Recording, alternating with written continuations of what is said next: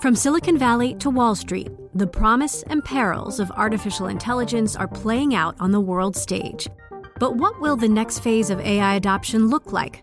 Which companies, from big tech to startups, will dominate? And where do the risks and unintended consequences lie? I'm Emily Chang.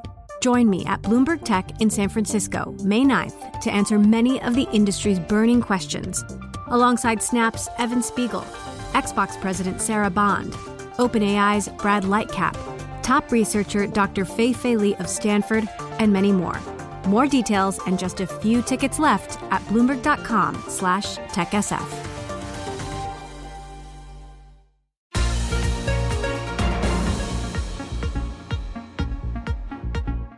Welcome to the Bloomberg P&L Podcast. I'm Pim Fox, along with my co-host, Lisa Abramowitz. Each day, we bring you the most important, noteworthy, and useful interviews for you and your money, whether you're at the grocery store or the trading floor. Find the Bloomberg P&L Podcast on Apple Podcasts, SoundCloud, and Bloomberg.com.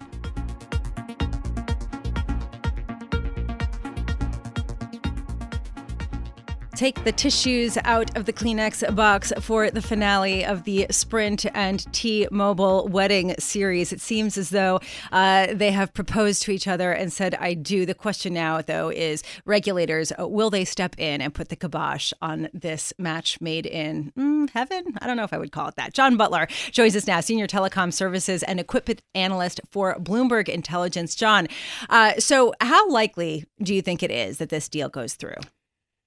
You know, our regulatory analysts are saying it's unlikely to get approved. Really? Yes. And their argument is the DOJ looks at the HHI index. In English, what they look at is the aggregation of share of the combined company. So if you look at Sprint and T-Mobile combined, they're going to be larger than AT&T in terms of subscriber count.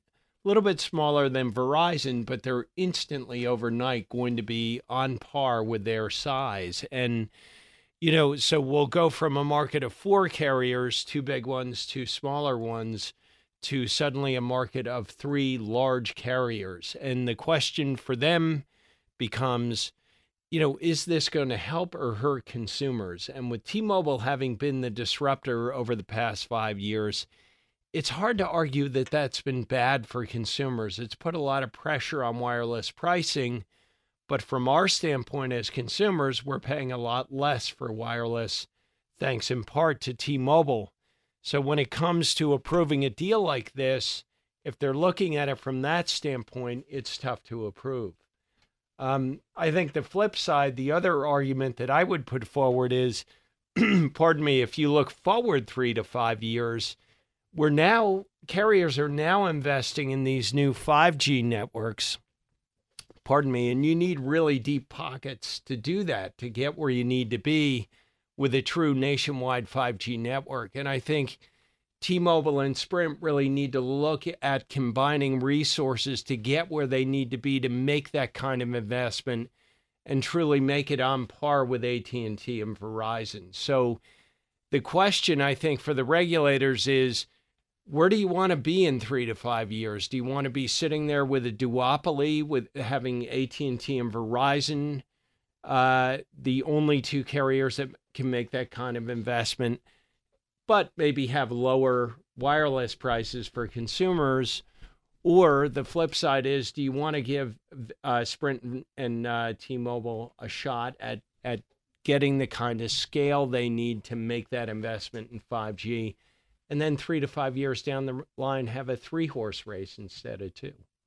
You mentioned HHI, Herfindahl-Hirschman, right? Index. Right. This is an index that measures market concentration. Right. According to the current subscriber numbers, AT&T would end up being number three if there was a combination of Sprint and T-Mobile, correct? Because not a distant three, to be clear. Correct. I mean, we're like 93, 95 million. Right. The combined operation would be 100 million, and Verizon has like 116, somewhere around there. So all very closely aligned on subscriber counts. Okay. The deal for combination, T-Mobile, Sprint, who is this deal good for? Is it good for Masayoshi Son? Because he's now ceding control if the deal goes through. Well, it's good for him because Sprint has not exactly been a winning investment for him. And I don't remember his entry point, but he's been looking to monetize Sprint for a long, long time. And this, to me, from his perspective, I think this is a good solution because the resulting carrier would gain scale overnight. And frankly, that's what's killing Sprint. They don't have scale in a scale business. Okay, so let's go back to the regulatory question just very quickly. Sprint, what happens to this company if this merger does not go through? You know, Sprint either gets taken out by Comcast or one of the cable operators, or frankly, they continue to suffer. I mean, I don't. Yeah, but when does like the rubber meet the road where they cannot keep going? Well, I don't know the answer to that, but I do know the strategy X getting taken out. If the deal gets kiboshed, they're going to have to build their way out of the problem. So it's going to take a lot of money on the part of Masayoshi Son at SoftBank and on the part of Sprint to really upgrade all these. I would start with the major markets if I were Sprint: New York, LA, Boston. But they already Chicago. Have about $50 billion of debt. Right. This is a difficult situation for them. Yeah, they're in deep. So I look at it from Sprint's perspective and think there's no way out. You know, they really need to combine with someone else to gain scale and gain the financial resources to make this leap from where we are today with 4G to 5G. Because networks evolve, right? It wasn't that long ago that we were at 3G, which supported voice and email. And then we went to 4G, which supported voice, email, and web browsing and video. Now 5G is going to support all that and also this concept of connected devices. So, John Butler, thank you for keeping us connected. Nice. Our senior telecom services and equipment analyst for Bloomberg Intelligence. You can follow John Butler on Twitter. I suggest you do so at John_Butler25. That's John_Butler25.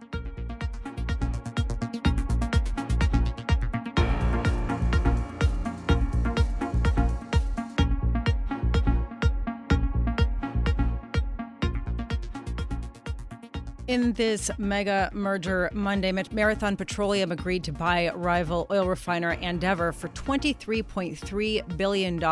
This tie-up could create the largest independent fuel maker in the U.S. Andeavor shares up more than 15%. Marathon's down about 5%. Here to talk about how this rearranges the oil landscape in the United States is Andy Lipow, president of Lipow Oil Associates in Houston. Andy, thank you so much for being with us. So, you know, how big of a deal is this deal? Well, this is a very big deal given that the combined Marathon and Andeavor entity will now control about 15% of the nation's refining capacity, and their footprint is going to be geographically widespread across the entire nation. Andy, maybe just tell people about the difference between upstream and downstream operations, because what? Marathon branded gasoline, they currently sell it in about 20 states. It's got that Speedway unit. That's the second largest convenience store chain. And it's also got a master limited partnership with about 11,000 miles of crude oil and light product pipelines. Sure. Well, when we think about upstream operations, we're really thinking about getting crude oil and natural gas out of the ground. And once that crude oil and natural gas is out of the ground, we think about the midstream operations, which is getting it to the refinery. After the refinery, which we consider as downstream operations, the gasoline and diesel is sold through the retail outlets and ultimately to the consumer. So in this particular case, as you mentioned, Marathon has about 2,700 Speedway stores and about 5,600 Marathon branded locations throughout the eastern part of the U.S. Meanwhile, Andeavor uses a whole variety of branded stations. People may not realize they're selling under the Mobil, Shell, ARCO, and Exxon flags in the West Coast. So I'm trying to understand who loses the most from this tie-up. Well, I think a lot of the consumer advocates are going to be saying that given Marathon's control of 15% of the refining capacity in the nation, that the consumer could ultimately be the loser by paying higher retail gasoline prices. Do you agree with that an assessment? I don't think so, because still Marathon and Tesoro have to compete in a variety of markets. The price of gasoline is set on a very competitive basis. The market looks at the futures prices as well as the wholesale prices, whether it's in New York or Houston or Los Angeles. And we're, of course, faced with importing gasoline into the East Coast while exporting it off the Gulf Coast. So the U.S. is quite intertwined with the rest of the oil market. Andy, can you put some margin numbers together for us so that we understand which aspects of the actual stream, upstream to downstream, what are the most profitable parts of that entire chain? Well, I haven't looked particularly at a Marathon or Andeavor's numbers, but on the refining side, refining margins continue to improve here in 2018. And I think one reason that Marathon was looking at this acquisition, because going ahead in 2019 and 2020, there's actually new environmental regulations that are going to impact on the refining margin, actually to the upside. On the retail side, retail is very, very competitive. The store owner-operators really want very competitive gasoline to get the consumer inside the store to buy the variety of higher-margin goods. So I'm trying to understand whether this deal could have happened if we did see oil prices continue to decline. I mean, in other words, has the stability in oil prices basically allowed this to happen? Well, I think so, and not only that, the fact that oil prices are lower than we saw a couple of years ago has made it easier, because neither Marathon nor Andeavor have much exposure to the price of getting crude oil and natural gas out of the ground. These companies are really not production companies in the sense of Exxon, Shell, or BP, so they are really focused on refining margin. Andy, what aspect of the energy complex do you think people are not paying attention to enough and that they can still make money? Well, I think, of course, this is going to get people focused on refining, and in addition, whether other smaller refining companies in the U.S., such as HollyFrontier or CVR Energy, are likely to be gobbled up by a bigger competitor. In addition, now I think the industry is going to look at PBF Energy, Phillips 66, Valero to see if they're going to participate in further consolidation. And just as far as production goes, what's your estimate for shale production going forward? Do you think that it's going to keep ramping up, or do you think that that the price supply-demand dynamic is going to keep things in check? Well, given that WTI prices are at $68, and I actually expect them to rise during the course of this year as world oil demand continues to improve, I expect that shale production is going to continue to rise. I believe in Texas we're right at about 3.1 million barrels a day out of the Permian Basin. The market expects that to continue to grow. The biggest impediment actually to shale oil production is the fact that all the pipelines leaving the Permian Basin to get that material to the Texas Gulf Coast are full, and there's really no significant relief in sight from that front until the second half of 2019. I want to thank you very much for being with us, Andy Lipow of Lipow Oil Associates.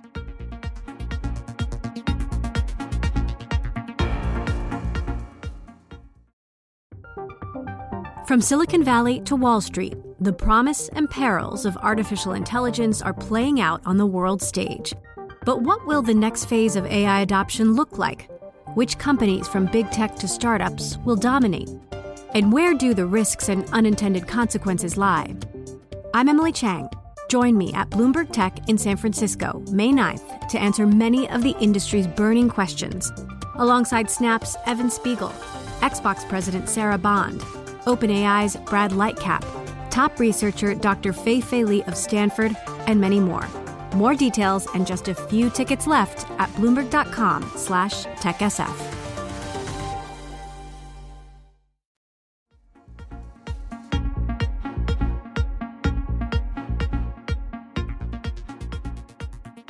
Should we expect an increase in interest rates in June? Let's find out from Jim Vogel, interest rate strategist for FTN Financial, joining us from Memphis. Jim, always a pleasure. Tell us about your outlook for interest rates and how that would affect the value of the U.S. dollar versus our trading partners. Good morning. Well, we certainly do look for a Fed increase at the June meeting. And then, of course, the bond market and the currency markets will be very interested in what they have to say on Wednesday. All right. So right now we have a growing number of people who are thinking, the Fed may have ammunition to go 4 times this year. We got the PCE data out showing that their preferred target for inflation has hit that 2% magical mark. Do you agree? 4 times this year? And if so, what are the implications? Well, certainly the market agrees. The Fed was out talking well before the blackout period, and the market is pretty much priced in that 4th rate hike to 250 either in December or January, which is ultimately the same thing. We think there's the chance that the Fed stays cautious and pauses and only does 3 rate hikes this year. Well, Jim, I wonder if you could expand a little bit upon the value of the U.S. dollar. The dollar has shown strength against all major currencies. We're at 120 versus the euro, the pound sterling slipping to 137. Also got Japanese yen at 109. Do you believe that the dollar will continue to strengthen if indeed the trajectory of interest rates is as you describe it? Yes, because we're going to have the dollar continue to go up for about the next 6 weeks or so. The assumption coming into this year was that Europe in particular would move ahead quite quickly and need rate increases, particularly in the UK, this coming month. And now with the first quarter numbers in hand in Europe, it doesn't look like that's going to happen. So one thing that I'm struggling with is if the Fed raises rates 4 times, if the dollar strengthens, I'm trying to understand the next steps next year because we are seeing the yield curve flatten. And, yes, inflation is getting up there, but it's hard to see how that could be sustained. So what are you thinking on the longer end of the curve? Where do you see, 10 and 30-year yields going by the end of this year? There's room for a bit more increase because if the Fed does increase 4 times, that would imply a certain hawkish approach all the way out to 2020. In other words, they've got to increase now so that they don't have to increase out further. So when we get to 250 on Fed funds, you will see threes perhaps go up to 3 1/4, 3 3/8 for a while until people can determine that the Fed is sort of done with its ultra hawkish view that it has to move now. So do you agree with all of the traders who have boosted bearish bets on U.S. government debt to the highest levels on record when you look at CFTC data? I mean, are they going to be in the money? No, because that was based on momentum from mid-April when the Fed was talking what it was going to do in June. Now that we're at the May meeting this week with a preview of what they will do in June, those traders are going to have to reassess that the speed with which that the 10-year accelerates past 3%. Jim, can I turn your attention now to what's going on in Europe and the European Central Bank? Do you believe that European economies can sustain a rising rate environment? Well, it is a matter of belief whether that's the case because we've had rates there low for 3 to 4 years now. And the short answer is no. It's going to be extraordinarily difficult because as soon as they start raising rates, the euro is going to not be at 120. It's going to be at 135 or 140, and that's going to hurt exports again. So Europe needs to move well into the second half of 2019 to get the kind of growth momentum that can withstand higher currency values. Well, but so in the meantime, as the ECB stands pat, there was data just out today saying the European Central Bank held 151 billion euros of corporate bonds as of April 27th. And I'm just wondering, how much is this what's driving U.S. debt markets right now, sending European investors over to the U.S. credit markets because they can't find anything to buy in Europe? So far, that has not really happened. I mean, we've really on the government. Well, no, so far on the government side, we've had a good bit of we've had widening adjusted for inflation expectations. So we're not seeing that migration from Europe into the U.S. just yet. What you did see earlier in the year was U.S. corporations issuing in euro to take advantage of that stronger dollar. So you've got to look both also at supply, which right now people will think continue to grow in Europe to take advantage of that growing ECB position. As far as the supply of treasuries is available in the United States, what do you project for the 10-year, for example? Do you think that 3% level is as critical as many have described? No, it's not quite critical because right now what we've watched more closely is the fact that real interest rates on 10 years right now are near or at cycle highs. And with that in place, it's far more important to watch what inflation expectations do over the next 2 months than to necessarily watch Treasury supply announcement either this week or in August with regards to whether we stay above 3%. Wait. So I want to make sure I understand this because this is important and it kind of goes to the crux of a debate that a lot of people have been having. What's driving Treasury yields right now? Is it the fact that the U.S. government is having record auctions of debt week after week, or is it the prospect of higher inflation? You're saying it's inflation, and yet if you look at break-even contracts, you're not seeing that inflation being priced in. So can you just sort of go into a little bit more detail? What gives you the confidence that really it's inflation expectations driving Treasury yields? Well, we're looking at CPI derivatives, which are generally more sensitive than the break-even contracts, and we saw a big increase in inflation expectations in that measure once the Fed started talking very confidently about inflation going above their 2% target a couple of weeks ago. So roughly 10 basis points out of the 15 was that increase in inflation expectations out there at the long end. Okay. Some of the break-even contracts get a little distorted because of the introduction to the new five-year TIPS. Interesting. And so the other thing, if it is inflation, how much is connected to higher oil prices and how much is there an expectation that people are going to get paid more and there's going to be this virtual cycle of growth? About half of it is the idea that inflation is naturally going to grow because the overall economy around the world is going to improve. Some of that is in wages, some of that is in natural resources. But so far, we've resisted the idea that higher oil necessarily translates into higher, longer-term inflation, simply because some of the oil cost pressures have been related to supply interruptions and geopolitical tensions. Jim Vogel. Always a pleasure hearing your insights. Thank you so much for joining us. Jim Vogel, interest rate strategist at FTN Financial, one of the most accurate interest rate strategists out there. Definitely someone to listen to.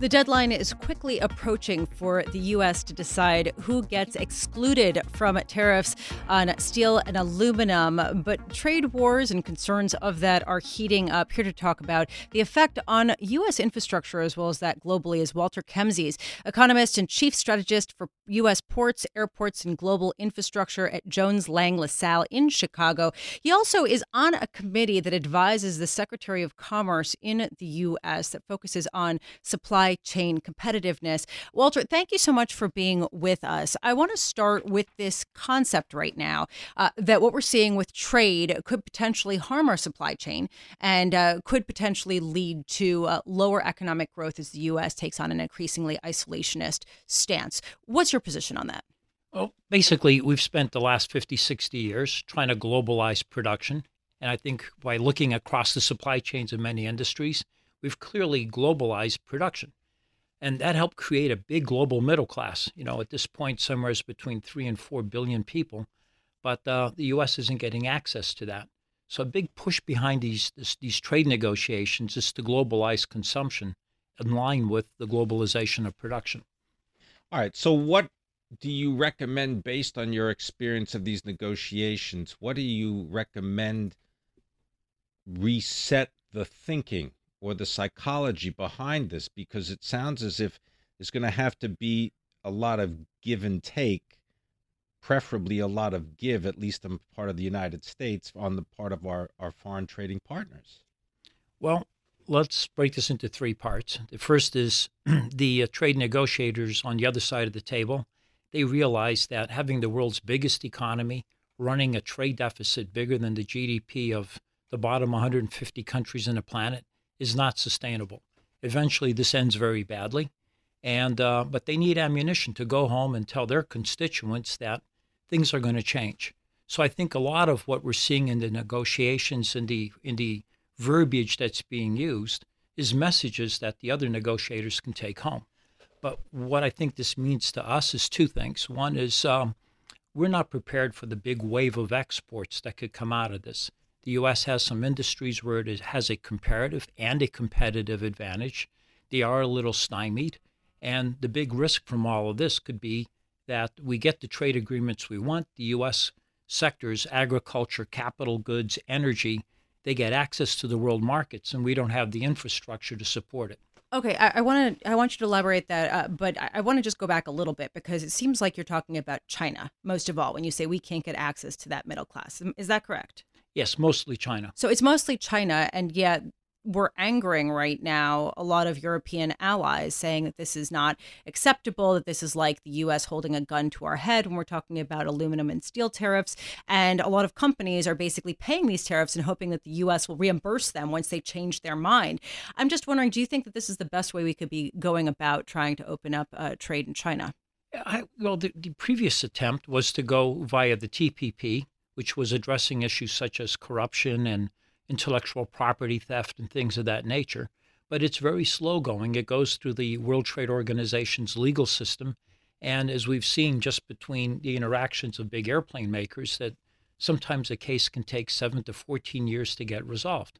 So if you want a little faster action, and quite frankly, I think the U.S. needs a lot faster action, you ditch the nice approach and you put your hands in the guns and start shooting. Let's follow up on what you described about the infrastructure in the United States in order to meet the potential success that we would see in trade agreements. What needs to happen there? Well, let's start with the waterways. I mean, we built the Mississippi waterway system, which goes from, North Dakota, Minnesota, down the Missouri River. You've got the Ohio, the Chicago rivers that feed into the Mississippi and then out to the Gulf. It's an engineering marvel. This thing was a great resource, but we had to harness it with locks and dams and bridges. And all these things were built, most of it, way back during the Great Depression. And that's well over 75 years ago. And infrastructure is designed for 50 years. You might eke another 25 years out of it. But once it's done, you got to replace it, just like the bridges here in New York. So that carries the bulk of our agriculture, our chemicals, our petrochemicals, our energy products. They all go up and down that river, and that river is becoming a bottleneck. Well, we had heard when President Trump was campaigning and soon after he was elected about an infrastructure spending plan. We've heard less about it, and there are pretty few details. Can you give us a sense of what you know about it and whether it will be sufficient to at least begin some of these projects that are crucial to the nation? I think the concept is good, but I think it's a little too focused on public-private partnerships. And there are many other means of financing infrastructure. If you look at Europe during the Maastricht Treaty period, when France, Germany, and Italy, all of them tried to converge into the euro, some of them had a very high debt to GDP ratio. One of the things they did was they had a fire sale on public infrastructure. All those telecom IPOs, Autostrada in Italy, Vienna Flughafen, and the Vienna airport. I was living in Europe at the time, and and part of that big wave of privatizations. So we have a lot of infrastructure that generates cash that could be IPO'd, and in a certain sense, it might attract more public support rather than less. To focus on the river, the Mississippi River, is there one thing that you would recommend that you would like to get across to listeners and to lawmakers and to those in private industry, something that could have an actual timeline so that it isn't just a theory, it's something that can actually be put in place? Yeah, the word is sunset. We would like to charge user fees. Users are willing to pay a fee, provided the fee is going towards what it's supposed to. But once you've built it and you've paid for it, the fee should go away. And the problem with a lot of our infrastructure fees and proposals is that they're oriented towards, staying on, infinitum. And if you agree to sunset this, maybe we use bond covenants, but you shut it down, eliminate the payments the day it's complete, I think you get a lot of support from U.S. manufacturers and retailers. And is there a time frame in your mind? I mean, when does this have to happen before something terrible happens to the Mississippi River? Yeah, absolutely. We've already had a few incidents where, and if you look at the Army Corps, who's in charge of maintaining the Mississippi waterway, ever since the turn of the century, so almost 18 years now, every year the Army Corps' budget is cut. And if you add that up over 18 years, what they're trying to do now is keep as many fingers as they can in the holes in the dike, but there are more holes than there are fingers. Look at the Great Lakes. The ports haven't been dredged. We're looking at 18 million cubic yards of dredge maintenance that should have been done. It's a backlog. You look at the Mississippi, we've got locks that don't work. It's time to fund these guys. Thank you very much. Walter Kemmsies, economist, chief strategist, U.S. Ports, Airports, Global Infrastructure Group for Jones Lang LaSalle. Thanks for listening to the Bloomberg P&L podcast. You can subscribe and listen to interviews at Apple Podcasts, SoundCloud, or whatever podcast platform you prefer. I'm Pim Fox. I'm on Twitter @PimFox. I'm on Twitter @LisaAbramowitz1. Before the podcast, you can always catch us worldwide on Bloomberg Radio.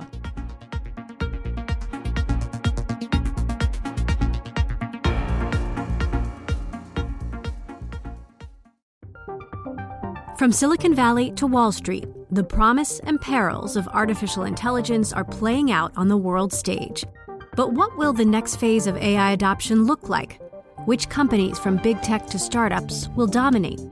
And where do the risks and unintended consequences lie? I'm Emily Chang.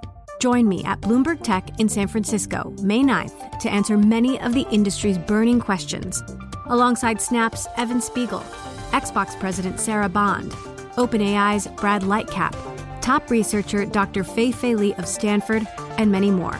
More details and just a few tickets left at Bloomberg.com/TechSF.